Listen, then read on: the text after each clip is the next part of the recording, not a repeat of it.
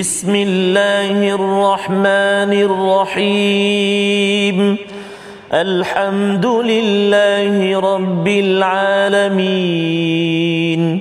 الرحمن الرحيم. مالك يوم الدين. إياك نعبد وإياك نستعين. اهدنا الصراط المستقيم. صراط الذين أنعمت عليهم غير المغضوب عليهم ولا الضالين.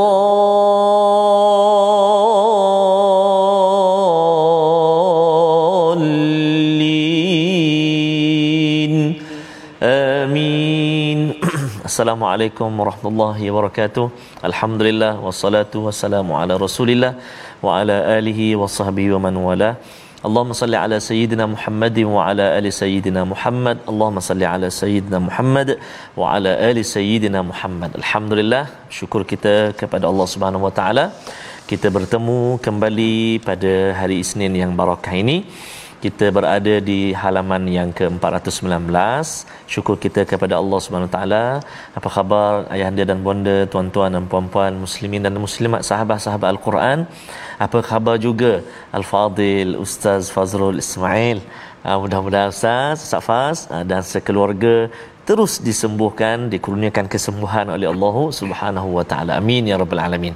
Dan hari ini saya tak keseorangan dekat studio ni kita bersama dengan guru kita Al-Fadil Profesor Madya Dr. Ahmad Sanusi bin Azmi Timbalan Dekan Fakulti Pengajian Quran dan Sunnah USIM. Assalamualaikum Prof. Waalaikumsalam. Apa khabar? Alhamdulillah. Ustaz Tirmizi sihat eh? Alhamdulillah ada sikit-sikit lah sakit tekak oh. sikit tapi okey insya-Allah mudah-mudahan nampak ceria Prof ini semangat nanti insya-Allah mudah-mudahan. Baik. Sila Prof. Baik, bismillahirrahmanirrahim. Alhamdulillahirabbilalamin wassalatu wassalamu ala asyrafil anbiya'i wal mursalin wa ala alihi wa ashabihi ajma'in. Amma ba'd. Apa khabar tuan-puan, ibu ayah, para penonton, sahabat-sahabat Al-Quran yang dirahmati Allah sekalian? Mudah-mudahan kita semua berada dalam keadaan yang sihat sejahtera. Hari ini Allah Taala berikan lagi peluang untuk kita meneroka, membaca ayat-ayat Al-Quran dan meneliti uh, isi kandung yang uh, kita boleh pelajari daripada ayat Al-Quran ini. Sebelum kita masuk kepada halaman perbincangan kita pada hari ini, mari sama-sama kita berdoa kepada Allah Taala. Mudah-mudahan Allah Taala akan uh, memberikan kita keberkatan dalam pengajian kita. Subhanakala ilmalana illa ma'allamtana innaka antal alimul hakim. Rabbi zidni ilma.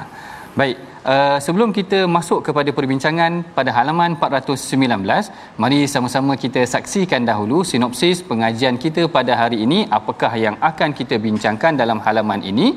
Daripada ayat yang ke-7 hingga ayat yang ke-8 menceritakan tentang pensyariatan hak waris berdasarkan ke kerabatan nasab atau ikatan darah. Manakala ayat yang ke-9 hingga ayat yang ke-15 menceritakan tentang peperangan ahzab atau khandak dan Bani Quraizah yang banyak diceritakan nanti di dalam surah ini yang mana kalau kita perhatikan juga surah ini adalah antara surah yang dinamakan surah Ahzab kerana isi kandungnya menceritakan tentang surah Ahzab itu sendiri tentang peperangan yang berlaku antara umat Islam dan juga orang-orang kafir yang datang menentang di Madinah. Baik, yang ini adalah sekadar perbincangan umum yang mana penelitiannya kita akan perincikan selepas daripada ini sebelum kita masuk perincian mengenai tentang ayat-ayat yang kita akan baca pada hari ini. Mari sama-sama ibu ayah, tuan-puan kita baca dahulu ayat-ayat daripada 7 hingga ke 11 insya-Allah Ustaz Tarmizi ya yang akan dipimpin oleh Al-Fadhil Ustaz. Silakan Ustaz. Terima kasih Al-Fadhil Prof. Uh, uh, Ustaz uh, Dr. Ahmad Sanusi, tuan-tuan dan puan-puan muslimin dan muslimat, sahabat-sahabat Al-Quran yang dikasihi oleh Allah Subhanahu taala. Uh, saya tertarik uh, Fadil Prof eh, sebelum uh, betul beberapa hari yang lalu ada perkongsian daripada seorang sahabat Al-Quran hmm. yang berkongsi uh, ayahnya ialah Allah yarham uh, KTPP Roslan bin Awang Cik ketua bahagian penguatkuasa uh, Jabatan Immigration uh, Malaysia Pulau Pinang Masya. Beliau menghembuskan nafas yang terakhir ketika bersama dengan My Quran Time dan bersama surah uh, favoritnya surah As-Sajadah Allah. kita masuk hari ini halaman kedua surah Al-Ahzab kan Betul. sebelum ni surah As-Sajadah memang seorang uh, apa setialah dengan al-Quran dengan main Quran Tan. Jadi mudah-mudahan Allah cucuri rahmat uh, kepada Allah Irham meninggal satu rejab uh, subhanallah uh, ketika surah as-sajdah uh, surah favorite dia Allahu akbar jadi mudah-mudahan uh, ibu-ibu ayah sahabat-sahabat al-Quran semuanya uh, berakhir usia kita uh, berakhir dengan uh, ayat yang terakhir daripada al-Quran. Maknanya bersama dengan al-Quran. Itu cita-cita kita. Amin ya rabbal alamin insyaallah jadi kita nak mulakan bacaan kita prof ya? Betul. Sejuk betul lah ke studio ni. Jadi uh, tuan-tuan dan puan-puan sahabat al-Quran uh, kita nak baca ayat yang ke-7 sehingga ayat yang ke-11 uh, pada saya halaman ini mencabar eh. ayat-ayat dia kalimah-kalimah dia. Jadi mudah-mudahan Allah menjaga bacaan kita dan terhindar daripada kesalahan. insya-Allah kita cuba baca sama-sama permulaan ini dengan bacaan uh, murattal nahwan insya-Allah eh أعوذ بالله من الشيطان الرجيم.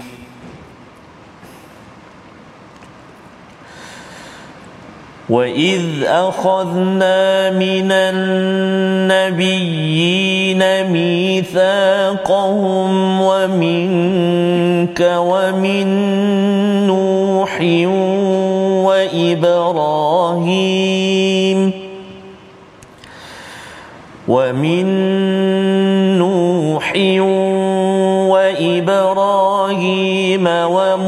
وموسى وعيسى بن مريم وأخذنا منهم ميثاقا غليظا ليسأل الصادقين عن صدقهم. وأعد للكافرين عذابا أليما. يا أيها الذين آمنوا اذكروا نعمة الله عليكم إذ جاءتكم جنود إذ جاءتكم جنود فأرسلنا عليهم ريحا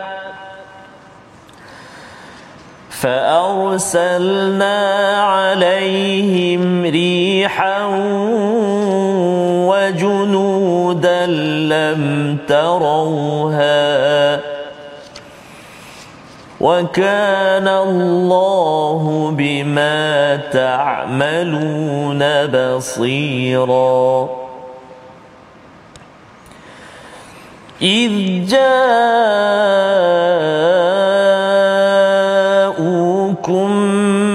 من فوقكم ومن أسفل منكم ومن أسفل منكم وإذ زاغت الأبصار وبلغت القلوب وإذ زاغت الأبصار وبلغت القلوب الحناجر وتظنون بالله الظنونا هنالك ابتلي المؤمنون وزلزلوا زلزالا شديدا هنالك ابتلي المؤمنون وزلزلوا زلزالا شديدا. صدق الله العظيم. Sadaqallahul azim dalam ayat yang ketujuh dalam ayat yang ketujuh Allah Taala berfirman dan ingatlah ketika kami mengambil perjanjian daripada para nabi dan daripada engkau sendiri daripada Nabi Nuh, Nabi Ibrahim, Musa dan Isa putera Maryam kami telah mengambil daripada mereka perjanjian yang teguh. Kat sini kalau kita nak menghayati mengenai tentang ayat ini mari juga kita perhatikan ayat yang sebelumnya. Sama juga dalam perbincangan kita sebelum ini kalau kita nak memahami tentang konteks sesuatu ayat kita kena perhati juga perhatikan juga ayat yang sebelum tersebut. Ayat sebelum ini menceritakan tentang an-nabiyyu aula bil mu'minina min anfusihim bahawa Allah Taala mengingatkan orang yang beriman bahawa kedudukan Rasulullah itu lebih utama daripada orang-orang mukmin. Dan kemudian dalam ayat yang ketujuh Allah Taala menceritakan kita Allah Taala telah mengambil perjanjian dengan nabi-nabi terdahulu. Sama seperti Allah Taala mengambil perjanjian iaitu mengadakan perjanjian dengan Rasulullah untuk menegakkan agama Allah. Dan yang menariknya di sini dalam ayat ini Allah Taala menyebutkan nama Rasulullah dahulu. Allah Taala kata wa id akhadna minan nabiyyin mitsaqahum wa minka dan daripada engkau sendiri Nabi Muhammad barulah Allah Taala menyebutkan nama Nabi nama Nabi Nuh, nama Nabi Ibrahim, nama Nabi Musa dan seterusnya.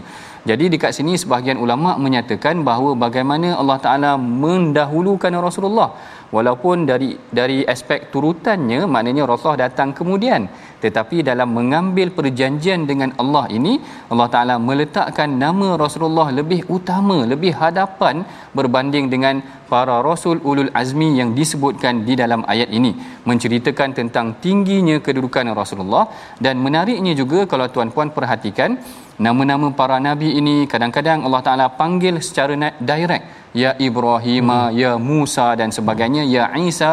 Tetapi nama Nabi Muhammad tidak Salam dipanggil secara direct. Betul kan? Maknanya Allah Taala akan memanggil Rasulullah dengan panggilan ya ayuhan nabi wahai Salam. nabi ya ayuhar rasul wahai rasul. Tidak dipanggil dengan nama ya Muhammad tuan-puan hmm. kalau baca satu satu Quran ini tidak akan jumpa Masya. nama ataupun panggilan. Allah Taala kepada Rasulullah ya Muhammad tidak ada disebut nama Rasulullah sallallahu alaihi wasallam sebanyak 5 kali yang mana semuanya adalah menceritakan tentang dirinya.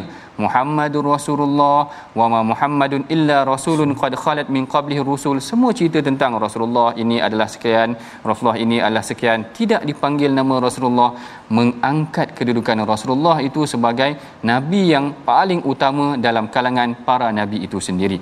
Kemudian yang seterusnya dalam ayat yang ke-8 Allah Taala menceritakan kenapa Allah Taala mengambil perjanjian dengan para nabi hmm. ini.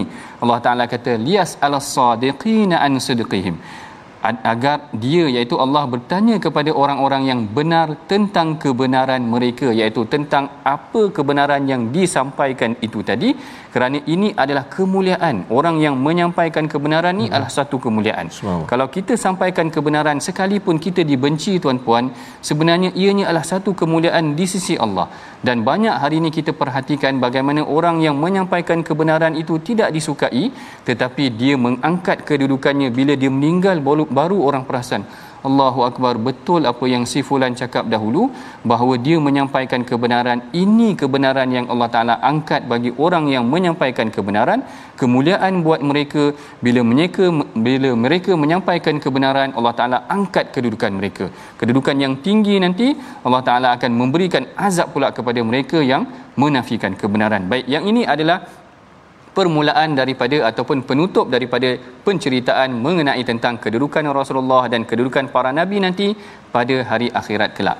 Manakala ayat yang ke-9 ha, ya. yang ni sebenarnya core perbincangan Masya pada hari ini tuan-puan iaitu mengenai tentang perang Ahzab Masya. dan dinamakan juga surah ini sebagai Masya. suratul Ahzab Ahzab kerana Ahzab ini adalah golongan-golongan yang bersekutu. Ahzab Hizbun.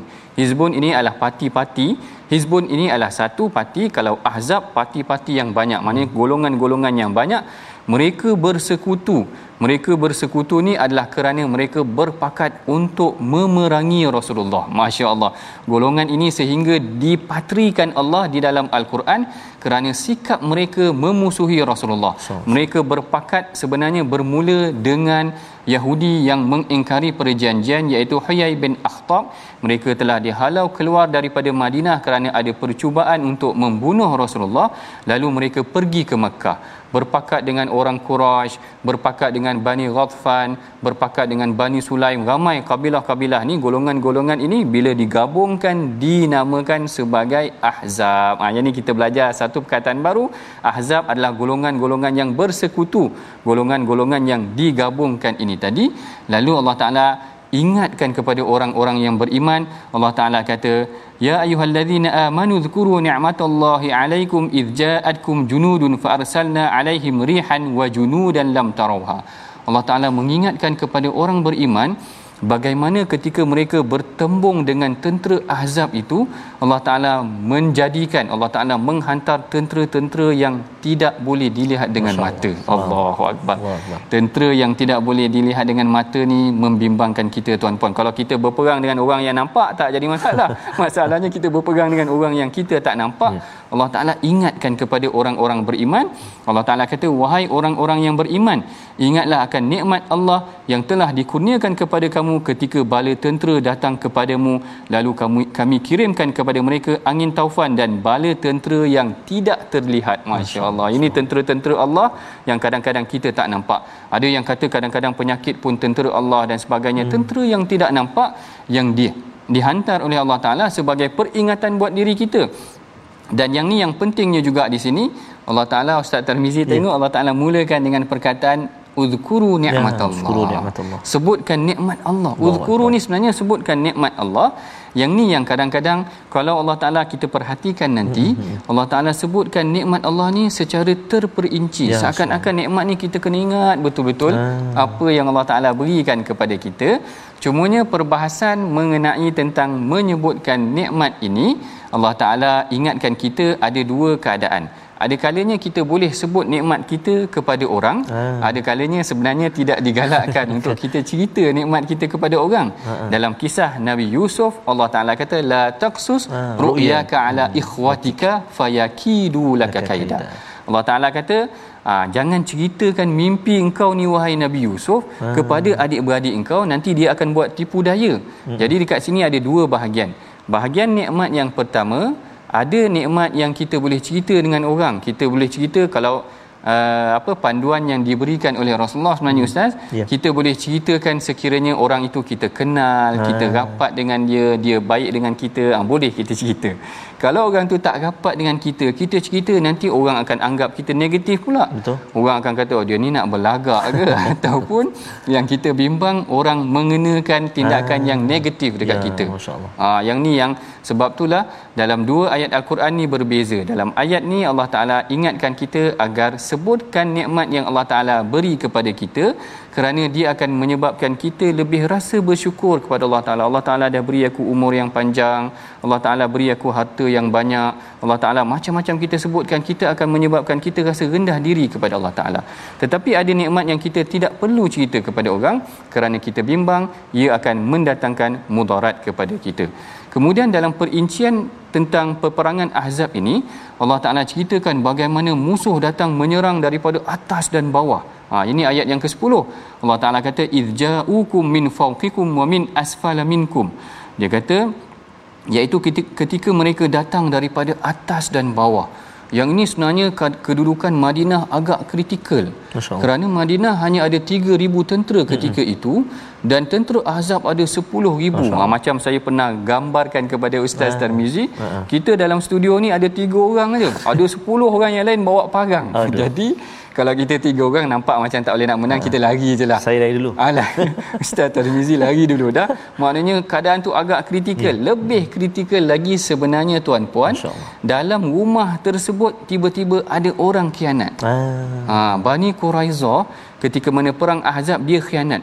Maknanya luar Madinah, orang dah serang Rasulullah. Allahu Akbar, bayangkan kalau kita di, diancam dengan parang begitu dalam rumah juga orang ancam kita hmm. itulah betapa terdesaknya ataupun kritikalnya perang ahzab tersebut lalu Allah Taala ingatkan kepada orang beriman agar ingati nikmat yang Allah Taala berikan kepada mereka bagaimana mereka diberikan kemenangan dalam perang ahzab Baik, sebelum kita mengakhiri perbincangan kita yeah. dalam sebahagian rasa macam sekejap aja eh, sebahagian daripada yang atas surah ataupun halaman 419 ini, mm-hmm. mari sama-sama kita perhatikan perkataan pilihan kita pada hari ini insya-Allah yeah. tuan-puan. iaitu perkataannya adalah alima Alima. ha, alima ta'lamun iaitu perit merasa perit merasa Hmm. sakit ha, yang disebutkan sebanyak 75 kali di dalam al-Quran yang mana ianya menunjukkan tentang sifat maknanya sakit tentang me- menderita. Ha, menderita tersebut tadi. Yang ni yang juga kita pelajari daripada hadis ataupun daripada ayat al-Quran yang kita bincangkan pada hari ini. Yang mana kalau kita tengok dalam bahagian awal daripada perbincangan awal Allah Taala mengangkat kedudukan orang-orang yang sedih Ya. orang yang benar tadi. Lias alas sadiqin. Allah Taala nak mengangkat kedudukan yang benar manakala yang di bahagian bawah Allah Taala perincikan sebenarnya mengenai tentang nikmat yang diberikan oleh Allah Taala dalam perang Ahzab. Yang mana inilah dalam bahagian yang akhir Allah Taala kata hunalika betuliyal mu'minuna wa zulzilu zilzalan syadida. Ketika itulah Allah Taala benar-benar ubtulia menguji orang beriman. Allahu akbar. Dan ketika itulah mereka berasa sangat gentar dan bila Ustaz Tarmizi sebut ya. kesejukan tadi sebenarnya perang Ahzab pun berlaku sejuk. pada musim sejuk. Sejuk, ya. Patut kita rasa sejuk Oh, agaknya betul. hari ini sebab mana? memang memang dia berlaku pada musim sejuk Wow, sehingga Allah. Huzaifah rasa takut. Ha, nanti kita akan cerita kalau Ah, ada masa subhanallah. kita berehat dahulu seketika insya-Allah.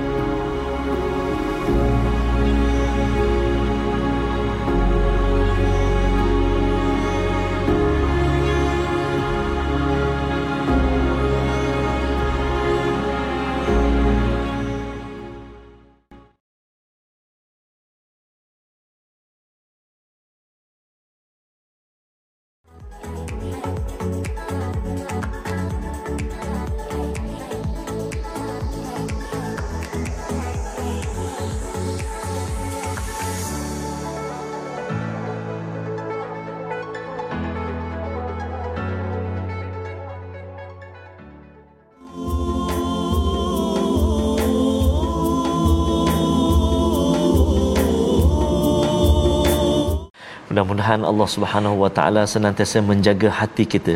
Ha? Illa man atallaha biqalbin salim, hati yang sejahtera, hati yang selamat. Kerana uh, apa hati menjadi raja dalam kehidupan kita. Uh, menentukan mana yang baik uh, kita nak buat mana yang buruk kita nak pilih Allah. Dan tadi al-fadil uh, prof ada kongsikan dengan kita tentang banyak nikmat yang Allah Taala kurniakan kepada kita prof ha? Nikmat-nikmat yang Allah beri. Kadang-kadang kita uh, kadang-kadang nikmat itu mendekatkan kita alhamdulillah. Menjadi kita seperti resmi padi kan? Ah. semakin tunduk semakin berisi semakin tunduk. Yang kita takut ialah Uh, nikmat yang Allah kurnia tu menyebabkan kita semakin jauh. Betul. Eh tak apalah I tak solat, makin banyak nikmat Allah bagi. Allah. Contoh kan Ustaz jadi makin makin jauh. Makin jauh. Oh, makin jauh. Jadi nauzubillah min zalik, mudah-mudahan Allah Subhanahu wa taala uh, menjaga hati kita amin ya rabbal alamin insyaallah. Sahabat-sahabat Al-Quran yang dikasihi dan dirahmati Allah Subhanahu wa taala, ramai yang berkongsi pada hari ini antaranya ada dari uh, Beduk Singapura uh, Prof uh, Puan Safiyah. Uh, dari Beduk Singapura clear dia kak maknanya uh, apa line semua okey. Oh. dapat ikuti dengan baik. Uh, dan semalam ada daripada puan Hajah As Aisyah dari Tawau. Masya sebelum balik ke Tawau nak ke airport singgah sekejap nak tengok Quran time dekat sini. Allah. sempat jumpa dekat depan tu. Jadi mudah-mudahan puan Asia dan uh, puan Aisyah dan seluruh sahabat-sahabat Al-Quran senantiasa dipermudahkan Allah Subhanahu Wa Taala bersama dengan Al-Quranul Karim. Jom kita singgah kejap uh, ruangan tajwid kita. Kita nak melihat hari ini ulang kaji kita bacaan kita. Nak kena dengung ke tak dengung? Nama apa yang tak dengung ni? Ha mari kita lihat. Iaitu uh, hukum izhar halqi. Kita nak ulang kaji. Hukum izhar halqi dalam ayat yang ketujuh halaman eh, 419 yang kita baca hari ini iaitu dibaca tanpa dipanjangkan dengung ataupun kita baca jelas. Bacaan kita tak boleh dengung kita pegang tak boleh kita dengung pun tak boleh. Contoh ayat yang ketujuh jom kita baca. Auzubillahi minasyaitonirrajim.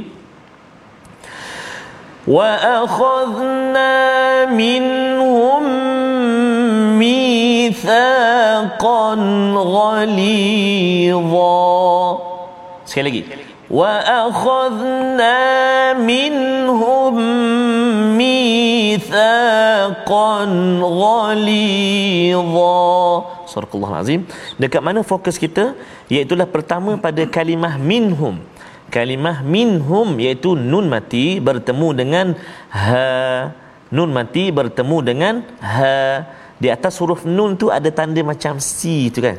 Huruf C kecil tu. Ah itu merupakan tanda bahawa kita kena jelaskan bacaan. Nama nama tak ingat ustaz. Cara baca tahu sebab ada tanda tu kena jelaskan. Ah baguslah tu. Ah insyaallah boleh ingat nama dia izhar halqi. Jelaskan bacaan. Minhum minhum satu. Dan uh, yang kedua iaitu fokus kita pada kalimah mithaqan ghalidha iaitu tanwin di atas uh, huruf qaf itu baris dua di atas tanwin bertemu dengan ghaid. Uh, izhar halqi jelaskan bacaan kita tak boleh dengung. Contoh dibaca mithaqan salah. Itu ikhfa dijelaskan. Ada juga yang baca dia pegang. Mithaqan ghal salah juga. Dia tak boleh pegang dan tak boleh dengung. Jelaskan bacaan kita. Mithaqan ghalidha. Apa nama dia? Izhar halqi. Cara baca? Jelaskan bacaan kita tanpa de dengung. Wallahu alam. Selamat mencuba insyaallah. Terima kasih. Masya-Allah. Terima kasih Ustaz Sarmizi ya atas perkongsian mengenai tentang ilmu tajwid yang perlu dan penting untuk kita pelajari kerana memang Rasulullah sallallahu alaihi wasallam sendiri mengingatkan kita agar memperelokkan bacaan kita. Hmm. Golongan yang elokkan bacaan al-Quran ini kalau kita tengok macam Saidina Usaid bin Hudair. Allah. Allahu akbar. Bila dia hmm. baca al-Quran tuan-puan maknanya Rasulullah kata innaha malaikatun Allah.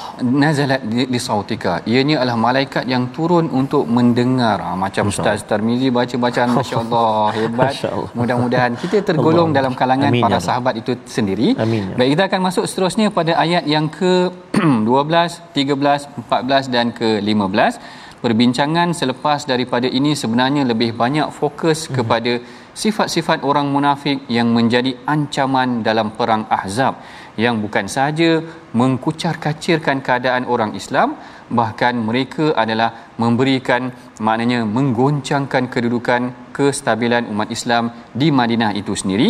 Dan ia perlu kita ambil pengajaran mudah-mudahan dia tidak berulang pada zaman kita pada hari ini.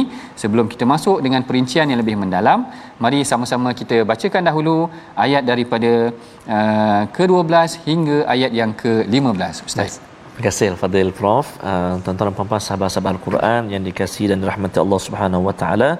Uh, mari kita menyambung bacaan kita di halaman uh, 419 ini ayat yang ke-12 sehingga ayat yang ke-15. Uh, hati-hati nanti kita akan jumpa pada ayat yang ke-14 kalimah la atauha la atauha jadi hamzah tu la tu baca panjang dua harakat eh takut nanti kita terbaca la atauha jadi ayat yang ke-14 mari kita mula ayat yang ke-12 uh, dengan bacaan murattal hijaz insyaallah a'udzu billahi minasyaitonir rajim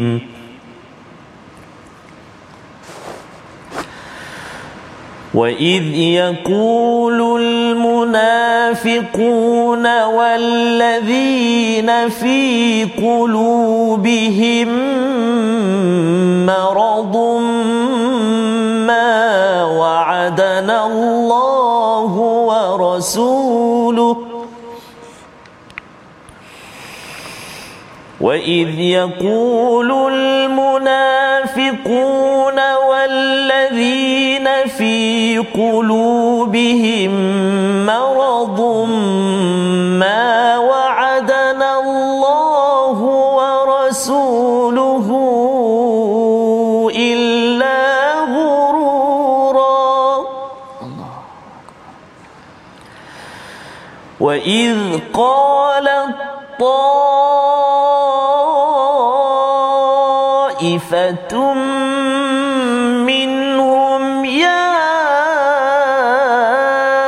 أهل يثرب لا مقام لكم فارجعوا. ويستأذن فريق منهم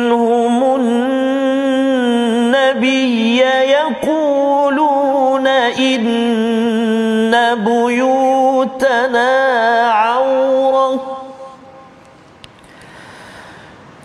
يقولون إن بيوتنا عورة وما هي بعورة إن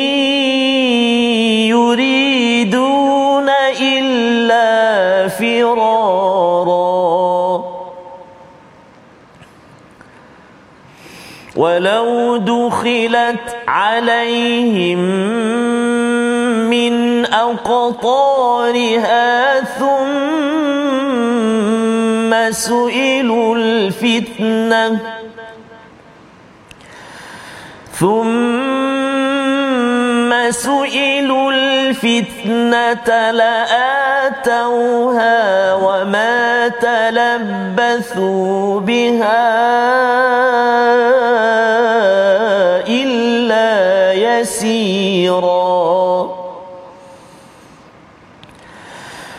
ولقد كانوا عاهدوا الله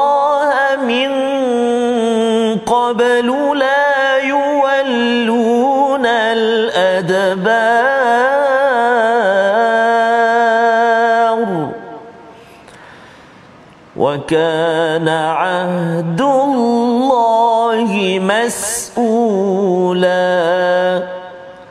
صدق الله العظيم Surah Allahul Azim dalam ayat yang ke-12 Allah Taala berfirman dan ingatlah ketika orang-orang munafik dan orang-orang yang hatinya berpenyakit berkata yang dijanjikan Allah dan Rasulnya kepada kami hanyalah tipu daya berlaka. Masya Allah. Yang ini adalah kata-kata orang munafik yang sebenarnya menyakiti Rasulullah kerana mereka hanya menganggap apa yang dijanjikan oleh Allah, apa yang telah dibentangkan oleh Allah daripada wahyu itu adalah sebagai tipu daya. Bagaimana sanggup untuk kita menyatakan bahawa wahyu ini adalah tipu daya? Allahu akbar. Allah Inilah benar apa yang Allah Taala sebutkan mengenai tentang sifat orang munafik. Salah satu daripada apa yang terpendam di dalam jiwa mereka adalah berlakunya kerosakan hati. Ha, yang ini sebenarnya tuan-puan, ibu ayah adalah perkara yang kita perlu muhasabah buat diri kita kerana Allah Taala menyifatkan beberapa jenis hati yang rosak di dalam Al-Quran ada beberapa jenis yang disebutkan ada lima ke enam jenis hati yang rosak ataupun hati yang berpenyakit di dalam al-Quran. Salah satunya yang kalau kita boleh kongsikan di sini adalah zaihul qulub iaitu hati yang rosak yang akhirnya menyebabkan dia lari daripada kebenaran ataupun dia lari daripada hidayah sebab itulah Allah Taala mengajar kita mendidik kita agar bacakan doa wala taj'al ataupun Allah Taala kata wala rabbana la tuzigh qulubana.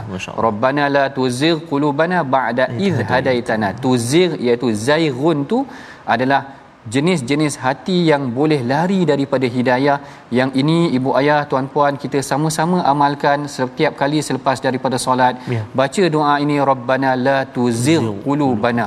Wahai tuhan kami jangan larikan jiwa kami ini ba'da idh hadaitana. Selepas daripada engkau memberikan hidayah kepada kami. Ya. ini penting kerana kita tidak mahu jadi seperti orang munafik. Ya. orang munafik ini hatinya berpenyakit. Dan Allah taala dedahkan di dalam al-Quran antara kaedah untuk kita merawat hati kita kita rapatkan diri kita dengan Allah taala dan kita memohon doa kerana hati manusia ini kadang-kadang bukan dia yang pegang. Ya. Allahu akbar. Betul tak? Hati kita ni macam cinta tidak boleh dipaksa. Oh. Allahu akbar. Cinta tak boleh dipaksa ni hati manusia tidak boleh dipegang. Kita tak tahu siapa yang pegang hati melainkan Allah. Sebab itulah kita kena berdoa sebanyak-banyaknya agar Allah Taala sendiri tidak membolak-balikkan hati kita. Ingat tak bagaimana Rasulullah sallallahu alaihi wasallam sendiri menyebutkan bagaimana antara doa yang paling banyak dibacakan oleh Rasulullah ya, adalah doa ya muqallibal qulub sabbit qalbi ala dini. Wahai tuhanku kekalkan hati aku ini atas agamamu. Ini yang paling penting tuan-puan. Kita nak bertemu dengan Allah Taala dengan hati yang sejahtera. Ha, itu satu jenis hati yang penyakit hati yang disebutkan dalam al-Quran tentang zaihul qulub dan yang keduanya adalah ghallul qulub. Ghal ni ghillan. Nanti dalam al-Quran juga Allah Taala ajar kita agar berdoa Allah Taala kata wala taj'al fi qulubina ghillan lil ladzina amanu. Hmm. Jangan jadikan hati kami ini ada kebencian terhadap orang-orang yang beriman. Ha, jadi ada dua jenis hati, kedua-dua jenis hati ini berpenyakit. Allah Taala ceritakan dalam Al-Quran. Yang pertama hati yang lari daripada hidayah iaitu zaighul qulub. Yang kedua adalah hati yang membenci orang beriman iaitu ghillan tu tadi ghallul qulub tu lalu Allah Taala ajar kepada kita dua jenis doa Rabbana la tuzigh qulubana ba'da idh hadaitana wa hab lana min ladunka rahmah. Innaka antal wahhab. Doa yang pertama yang wajib kita amalkan setiap kali selepas daripada solat. Manakala yang kedua Allah Taala kata Rabbana la taj'al fi qulubina ghillan lil ladzina amanu jangan ada dalam hati kita ini rasa benci sesama muslim kerana muslim ini adalah saling bersaudara. Kita akan bangkit. Kita tidak jadi seperti orang munafik. Dia ada penyakit dalam jiwanya sehingga dia membenci dengki sesama muslim.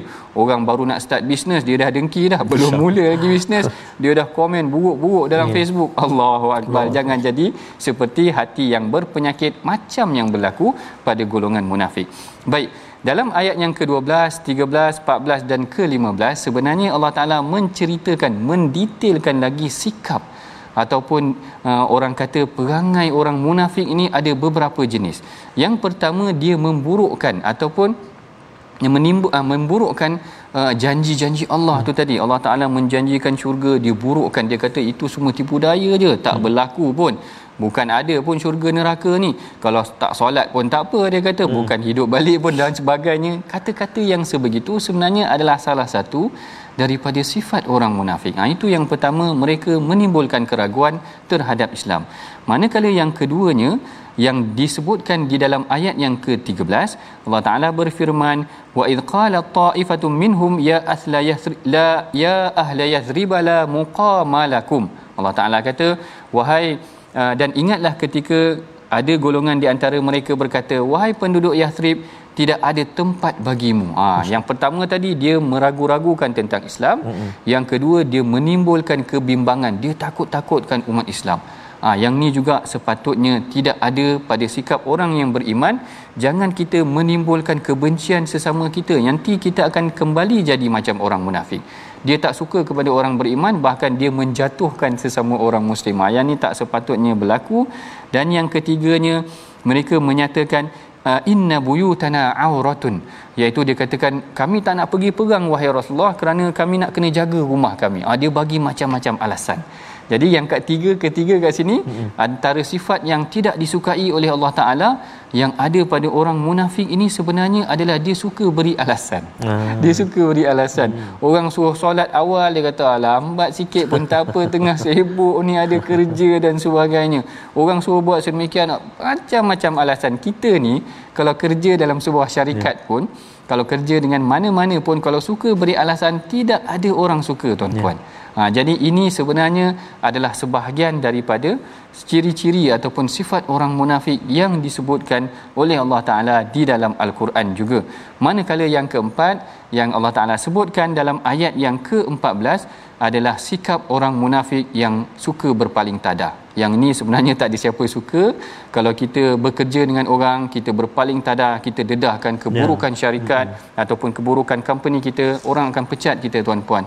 Ini keempat-empat sifat ini adalah penyakit yang harus dinyahkan daripada sifat orang yang beriman iaitu yang pertama menimbulkan keraguan tentang Islam, menimbulkan kebimbangan, memberikan banyak alasan dan suka berpaling tadah. Baik, sebelum kita nak mengakhiri perbincangan kita, mungkin kita boleh minta sikit ustaz Tarmizi ya. kita untuk bacakan sedikit boleh. agar ayat ini benar-benar menusuk dalam jiwa kita. Ya. Ayat yang ke-13 insya-Allah. Baik, ayat yang ke-13 kita nak ulang baca sekali lagi. Tuan-tuan puan sahabat Al-Quran, jom kita baca sama-sama insya-Allah eh. A'udzubillahi minasyaitonirrajim. Wa idh qalat طائفة منهم يا أهل يثرب لا مقام لكم فارجعوا.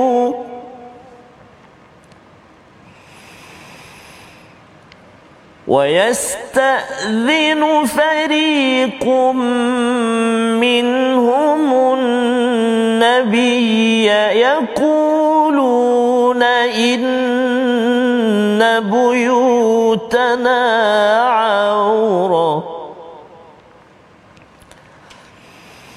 يقولون إن بيوتنا عورة وما هي بعورة إن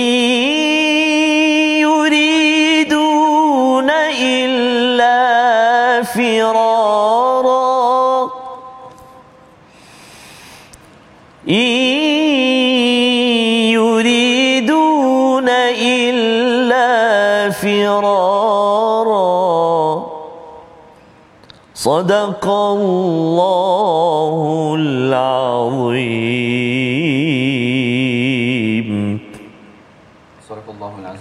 Dan ingatlah ketika segolongan di antara mereka berkata, Wahai penduduk Madinah, tidak ada tempat bagimu maka kembalilah kamu dan sebahagian daripada mereka meminta izin dari Nabi untuk kembali pulang dengan berkata sesungguhnya rumah-rumah kami terbuka iaitu tidak ada penjaga padahal rumah-rumah itu tidak terbuka mereka hanya ingin lari daripada peperangan tengok ya. bagaimana sikap orang munafik yang sebenarnya suka memberikan alasan yang ini adalah masya-Allah satu sikap yang Allah suka kona.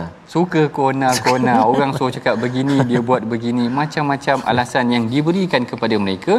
Teringat juga kita yeah. macam mana kisah uh, pengikut Bani Israel oh, terdahulu macam-macam yeah. kan. Maknanya Allah Taala bagi arahan yang mudah sahaja ditanyanya sedemikian, ditanyanya sedemikian seakan-akan cuba mencari alasan untuk melaksanakan tugas yang telah diberikan kepada mereka. Jadi daripada halaman yang ke-419 ini uh-huh. kita dapati ada dua bahagian yang penting. Bahagian yang pertama menceritakan nikmat Allah yang Allah berikan kepada umat Islam mengenai tentang kejayaan dalam perang Ahzab.